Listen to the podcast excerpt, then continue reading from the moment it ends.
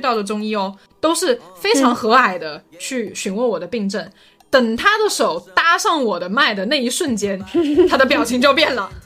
就会叫他助理用他助理的手机拍我的高清的舌苔照片给他传过去看，然 后我就觉得天哪！中医的他的理念就是，他相信你的身体能行，只要通过合适的调理方式，你的身体会帮助你自己去恢复。就是有一些问题，它不是一定。要解决，或者你想解决，它就能解决掉的。所以我觉得下一步对于我自己的一个考验，就是我要学会跟问题共存。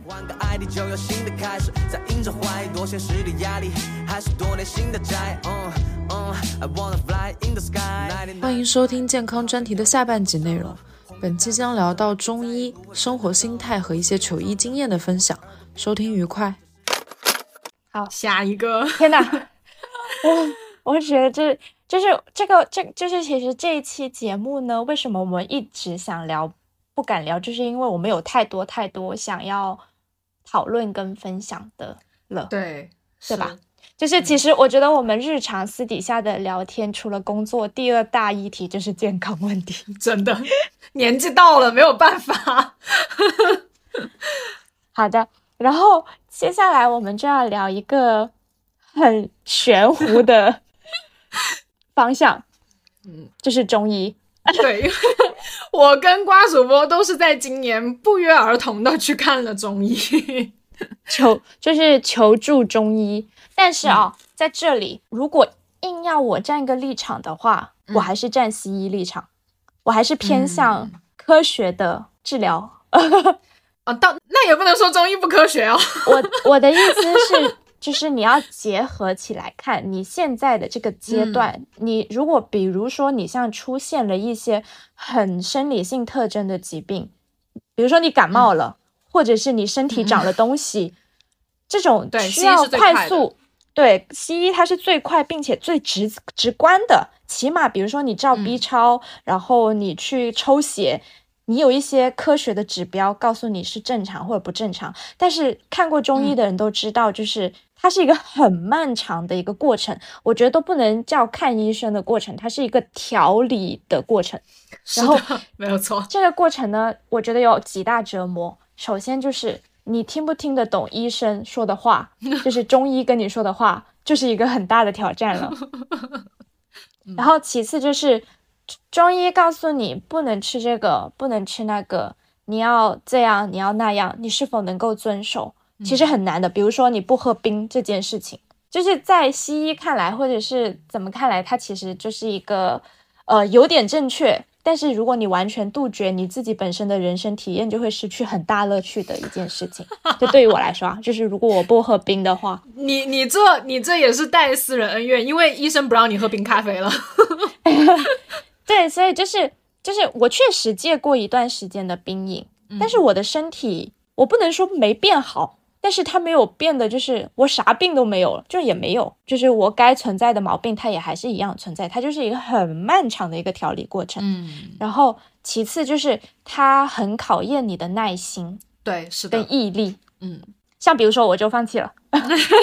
但我的放弃不是我的放弃，主要是因为我出现了新的问题，而这个新的问题的紧迫程度会比我去看中医调理我耳朵的紧迫程度要高。对，所以我先暂时放弃了中医。嗯，而且主要是看中医非常需要你有时间。对，我就很痛苦。对，因为比如说你像你像呃，我我觉得我们可以先从去给医生把脉这件事情聊起，因为我觉得太好笑了。行，因为。呃，中医讲究望闻问切嘛，然后就中医在搭脉之前都会笑嘻嘻的先问你，哎呀，今年多大啦？然后有什么不舒服呀？为什么要来看中医呀？然后他会笑嘻嘻的，就所有的中医我遇到的中医哦，都是非常和蔼的去询问我的病症。等他的手搭上我的脉的那一瞬间，他的表情就变了，就是他那一个瞬间，你就会觉得。他的眼神，包括他眼镜的反光，都会有点可怕。然后，然后他就会询问一些很尖锐的问题，比如说是不是最近熬夜啊？你晚上睡得很晚吧？然后 最近是不是冰的吃的比较多啊？然后压力有点大？他就会问这些很直接的问题，然后我我感觉那一个瞬间我在中医面前是透明的，嗯，然后他包括你的就是问到作息啊、心情愉不愉悦呀、然后甚至于比如说嗯大家熟知的性生活方向，他都会去问，然后这个就会让我觉得毫无隐私可言，但是我最怕的不是医生把我的脉，嗯，我最怕的是医生说张开嘴，伸出你的舌头，哦对对，看舌舌苔，我觉得这个更可怕，就是所以导致就是，即便我在故意在看中医之前，我非常认真的刷牙且刷我的舌苔，他也还是说你这个舌苔一很差，就是就是我就觉得啊，我就觉得太可怕了，就是他他可以从你的舌苔判断你平时的饮食习惯。对，就是他能看出我是一个不怎么吃辣的人，我真的觉得很神奇，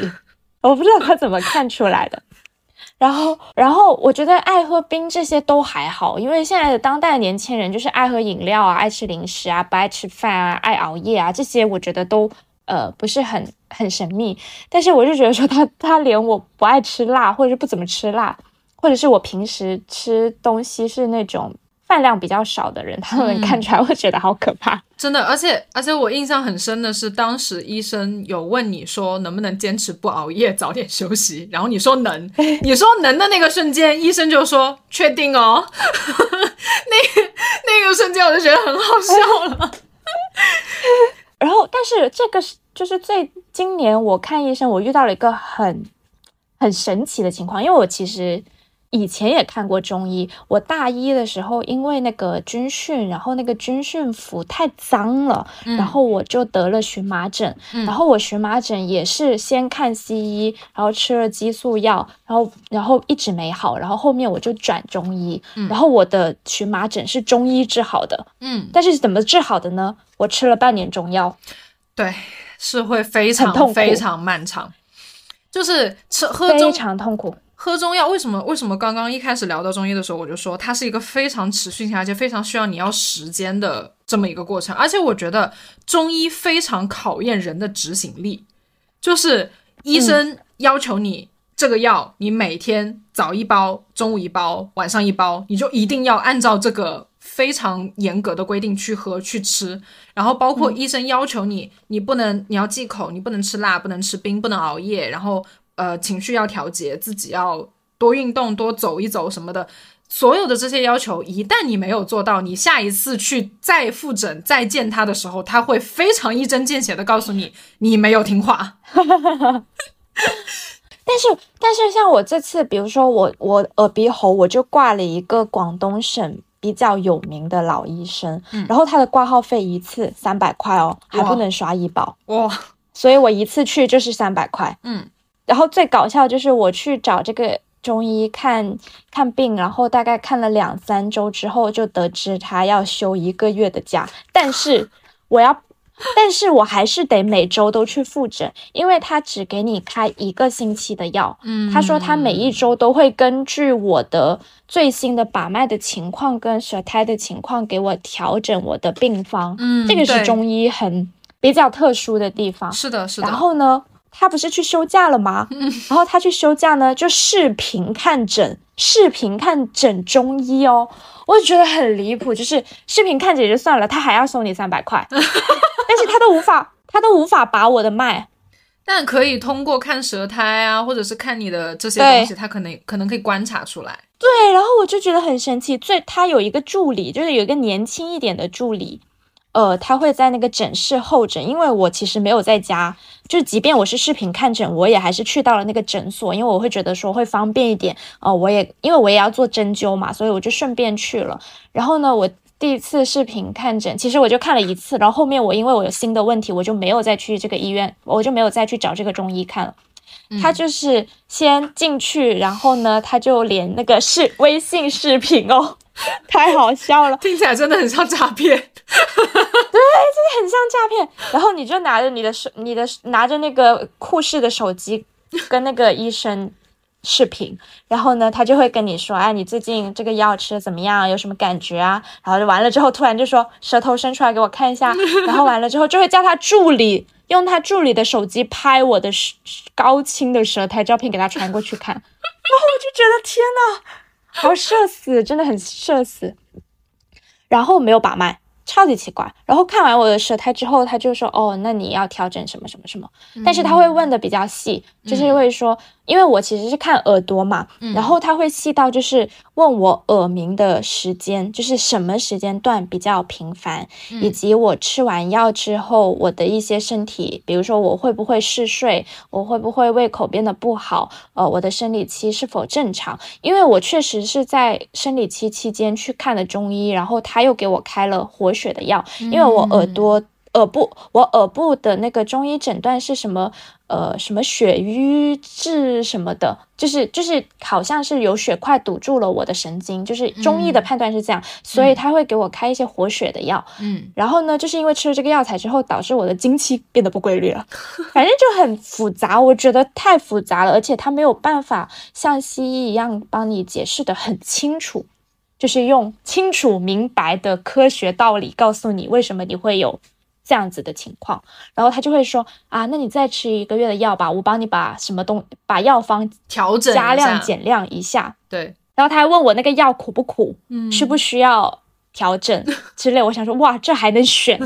然后我就说可，我就我就说可以。然后他就问我说能不能接受针灸？嗯，然后呢，针灸又是一个我之前是没有做过针灸的，我也是今年做的。嗯，然后针灸也是一个看起来就是很可怕，然后。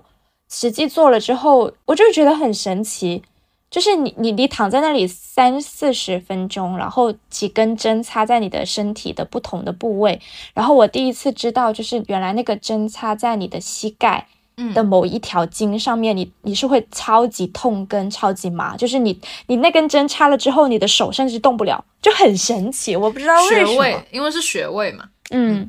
所以。我觉得今年的这个中医的这个 经验，就是又又是开拓了我的眼界吧。然后我可能我可能还是会考虑换个中医看看。嗯，我妈说中医就是很看缘分哦，这个确实就是有可能这个中医他很厉害，但是他治他没有办法改善或解决你的问题。嗯，但是可能有一些中医就是他并没有那么有名，但是他就可以。帮你解决你的病症，我觉得这个就是也是一个漫长的选择过程。嗯，你我哎，我比较好奇的是，当时你你除了针灸，你你有也有吃中药对吧？那个诊所其实是很特别，它是中西医结合的，所以呢，我去看耳朵的时候。我是先做了呃西医的听力测试，就是也是那种我在大医院做一模一样的流程，就是戴上在一个小小房间里面，然后戴上耳机，然后你去测你的听力如何，然后他还会在你的耳耳机里面去测你的耳压，就是这些是西医的仪器，然后呢。我就还会中医的看把脉啊，看舌苔啊，然后给你吃中药啊，然后呢，完了之后结合针灸和西医的治疗，就是那种红外线，我不知道，反正那个仪器超级像玩具的，就是它会有一个，它会有一根长长的东西，然后伸到你的耳朵里面，要发出红色的光，就是红外线什么治疗，好像是消炎杀菌的。哦，就是你要拿着那个那个东西在你的耳朵大概十分钟左右，嗯，就是。就是中西医结合啊，所以你其实是没有喝那种一包一包熬出来的中药液的是吗？有啊，有啊，你也有是吗？就是中医啊，就是我是中西医结合，就是我一周要去三次针灸加三次红外线治疗，然后每一天早晚各一包那个包他包好的药，因为我就代煎嘛，我我没有办法自己。我没有办法自己煎，然后我就代煎，所以就是我这个看中医的过程，它其实也不是纯中医，就是你只需要喝中药就好了。我其实也是中西医结合的哦。然后我我嗯，我确实啊，我花了很多的钱，然后连续吃了一个月的中药，我的听力在第二个月确实有见长一点点，但是。还是微乎其微，就是就是可能，比如说我原本我的听力，比如说一百分吧，那我可能我我可能就是我目前处在七十分的状态，然后呢，我吃了一个月的中药之后，我可能从七十分变成了七十五分，嗯，大概是这么一个一一一个过程，但是过程就很煎熬嘛，就没有什么明显的起色。嗯。然后这这个我真的有点解释不太清楚，因为我的耳朵就是很特就很特别啊，耳鸣这个事情，你的耳朵是看起来跟常人没有任何的不一样。然后呢，你你做所有的检查，包括耳镜啊，或者是什么其他有的没的，它它就是没有任何的外伤，但是你的听力就是下降。我觉得这个也很难搞。嗯我现在就是共存吧，目前就是共存。嗯嗯，这个是我接下来想要讲的一个话题。嗯呃，我跟你稍稍微有点不一样，因为可能就是我看的是纯中医，就是他就是把脉，然后我就是纯纯的喝中药，然后所以我的药非常的多，就是它的量非常的多。我刚刚说，我刚刚不是说我说中医很考验你的执行力吗？中医也很考验你们家冰箱有没有够大。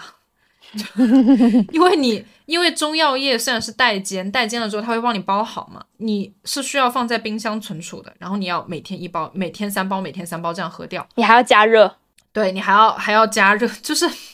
这个东西，反正就是麻烦。对，非常的麻烦且复杂吧。因为你因为你想，就是我还是一个回家求医的这么一个状况。如果你是一个人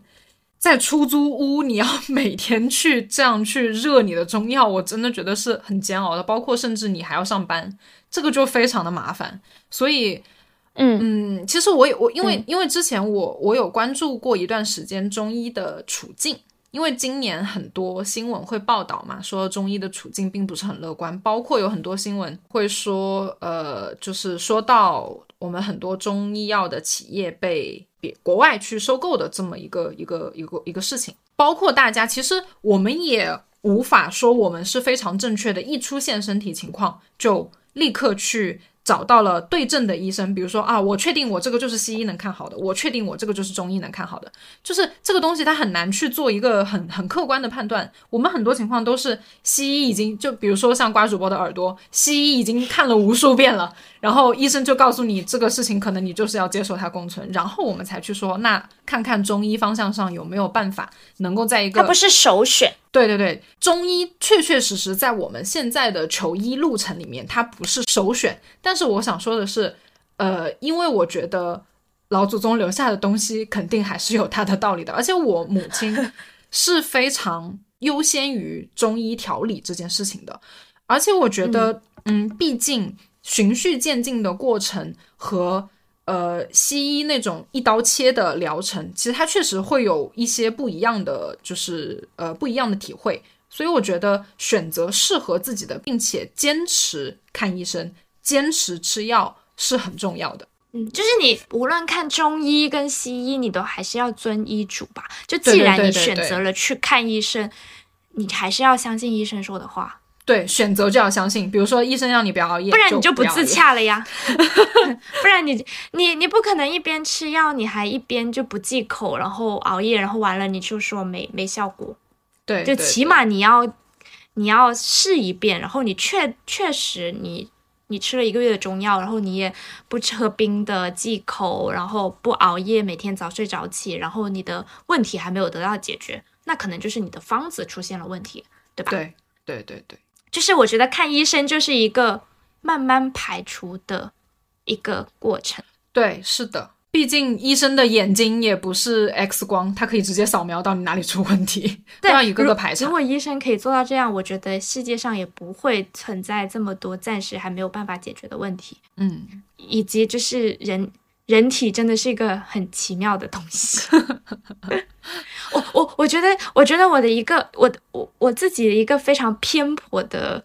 一个观察，就是我觉得西医就是你去看西医的话，他就会觉得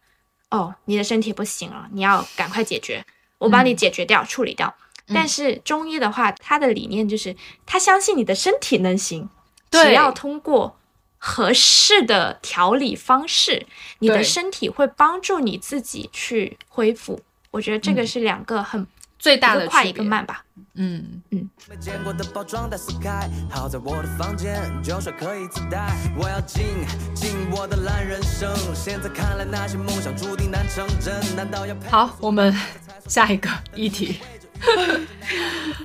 这个是我也一直很想聊的，就是为什么我们现在，其实我跟你都还挺惜命的，我觉得为什么我们现在明明都很惜命，但又不得不透支生命？哦，好好，还还蛮沉重的、哦，好哲学。对，我不知道怎么聊这个话题，因为一方面就是你、你得生存啊，然后呢，你又是一个人，你会有欲望，对吧？所以就是我说的这个欲望，不是吃喝玩乐的这种欲望哦，就是包括你对自我成长的一个变优秀的这样子的一个欲望，你想要融入社会，拥有更多东西的这个欲望，然后包括你想去探索生命，去看更广阔的世界，它都是欲望表现的一种。所以就是因为你有欲望，你就会没有办法很就是抽离出来，就是我为了我的身体健康。我放弃掉其他所有的一切，但是你身体健康，如果你只是身体健康，但是你做不了任何事情的话，嗯，这个身体健康来又有什么体验感呢？我我我自己的想法是这样子的，是的，所以我在努力的找一个平衡。嗯，我我怎么感觉不是？我怎么感觉我讲的有点心虚？你的想法是什么？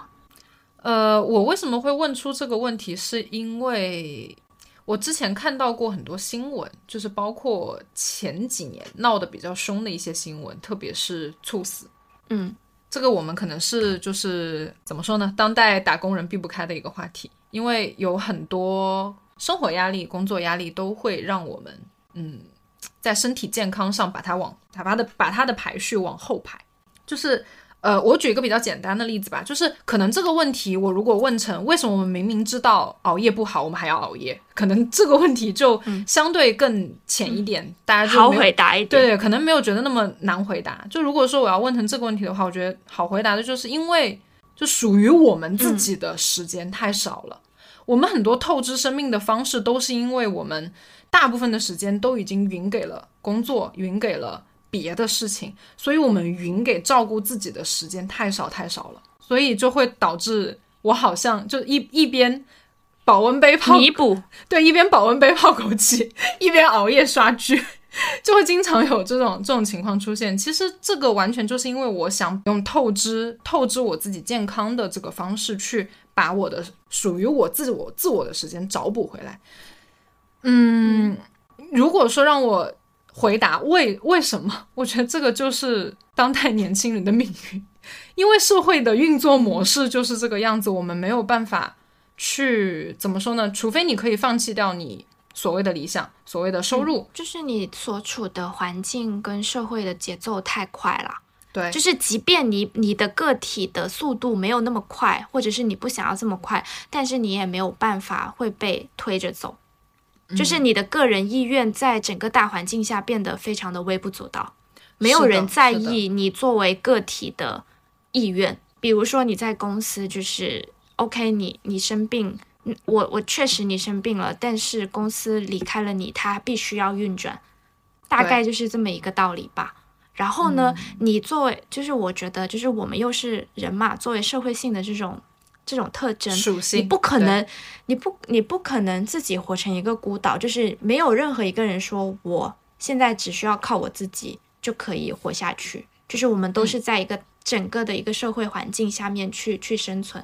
你就连好，我自己自主，我自己在乡下种菜，然后我我就吃我自己种的菜什么。但是但是你你得买肥料，你不能只靠菜去生存啊，你需要米饭。对不对？然后你需要水很多很多，你需要电啊，甚至你可能好，你不需要电，你你要生火，那那你还要从一种一棵树开始，就是你在聊，就是太大了，你没有办法完全的脱离整个的生态系统去去独立存在的。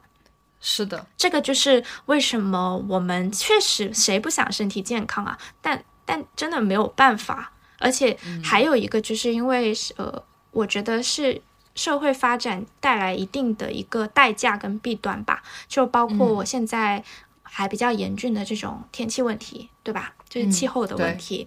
然后污染的问题啊，各种。其实，嗯，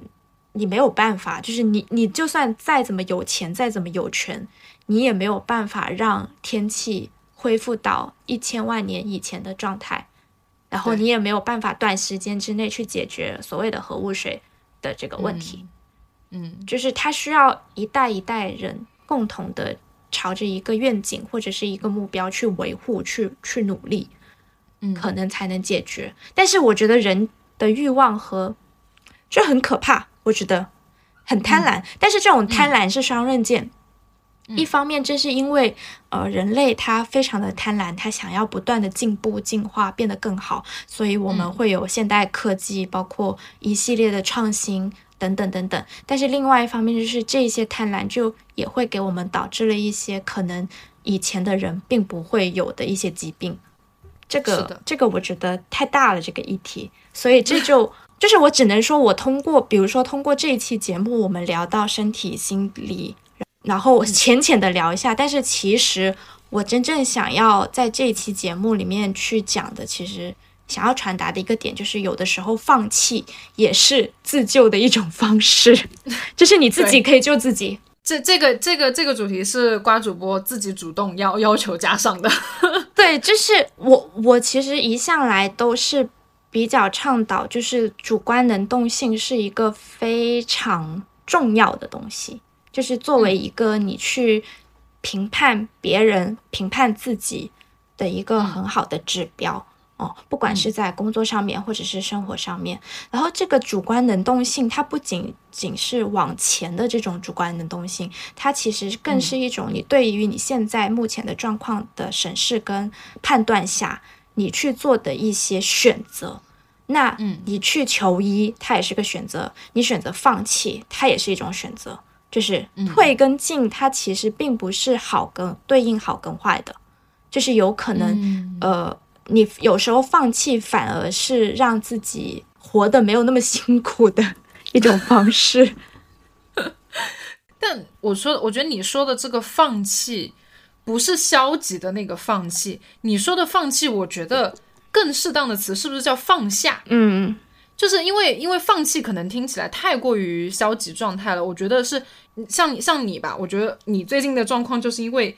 因为看医生、跟去医院以及吃药这些所有的东西集中在一起的时候，给你带来的精神压力实在是太大了。你没有办法去兼顾到，我又把自己的身体，又把去医院这件事情，又把自己的工作，又把自己的生活，这所有的东西都统筹的非常好的时候，暂且放下你对。看医生，我要把自己立刻变健康这件事情的执念，嗯，是你自己的自救。就这，这个是我对你这这句话的理解。对对对，就是为什么我会有这个想法呢？其实就是跟我今年看医生的几个经历很相关。首先就是、呃，比如说我。我刚刚一直没有说嘛，就是我去看妇科，然后我也经历了很多次检查，然后直到这个月，呃，我吃完医生的药之后，然后我发现我的月经它还是很不正常，但是这个月我突然就不太想去看医生了，因为在我前几次去求医的过程当中，其实我已经得到了，呃，我目前身体子宫有息肉这件事情，它不是一个很严重的事情，需要迫切马上立刻需要去处理的身体隐患。它是一个可以跟我的身体共存，并且有可能会根据我身体情况变好之后慢慢消失。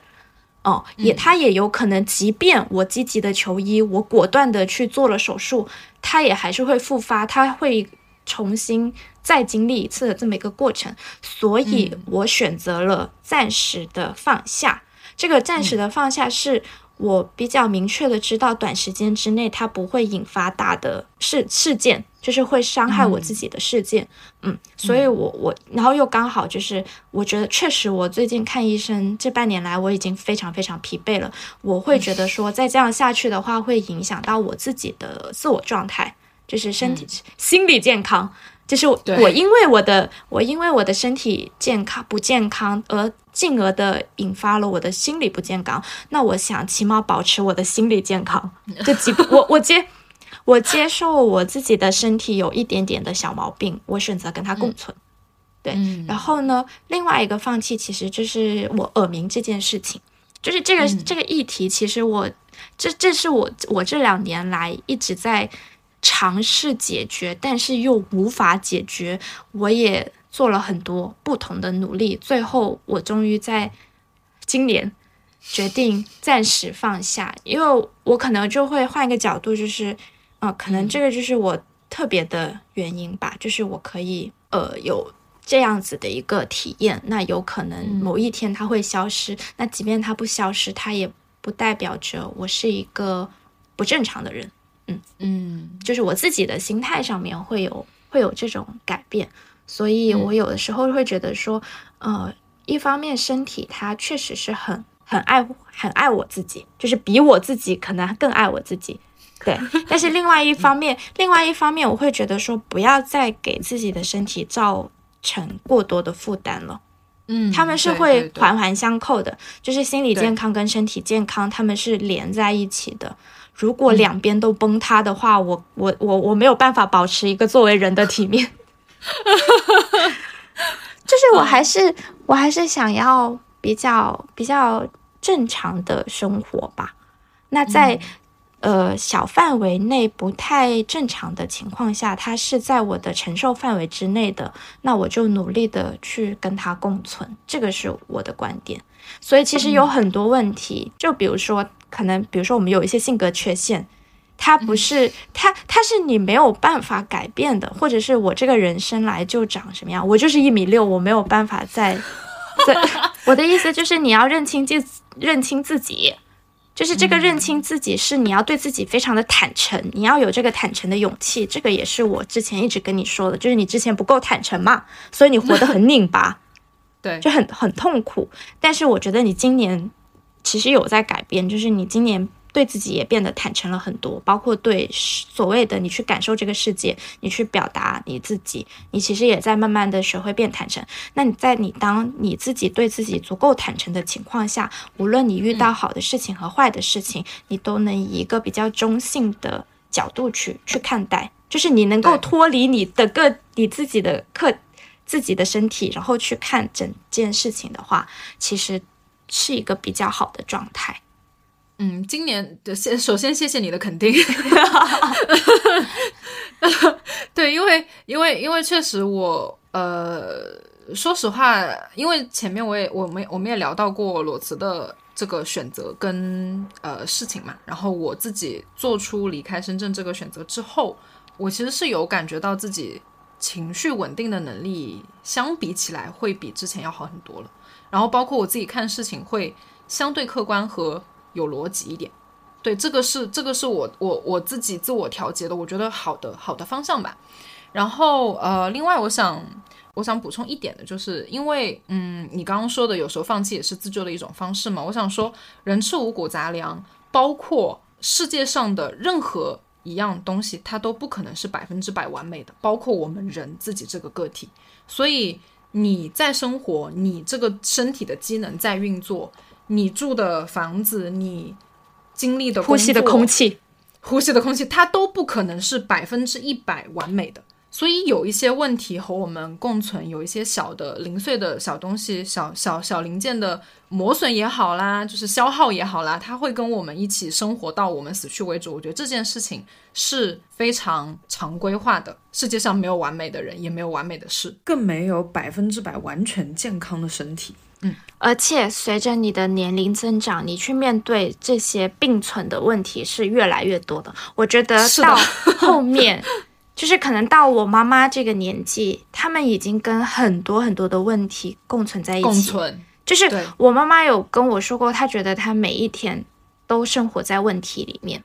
就是她最常说的一句话，就是“我有什么办法”，就是我也没办法。对，对就是我以前很不理解这句话，我就是说，你作为一个人，你怎么会没有办法呢？只要你不想。但是今年我会有一点点理解它，就是有一些问题它不是一定要解决，或者你想解决它就能解决掉的。嗯，所以我觉得下一步对于我自己的一个考验就，或者是我对我自己的一个锻炼，就是我要学会跟问题共存，因为我是一个非常喜欢把问题解决掉的人，就是无论是生活中还是工作里面，特别是工作里面，对对对。我就会觉得说有问题就解决。但是我可能接下来我的课题应该是有问有些问题不一定要解决，但是我要去甄别这些问题分别是什么问题，这又是另外一个课题了。所有规则才算对的，但如果为着欲望跪着，那就真的废了。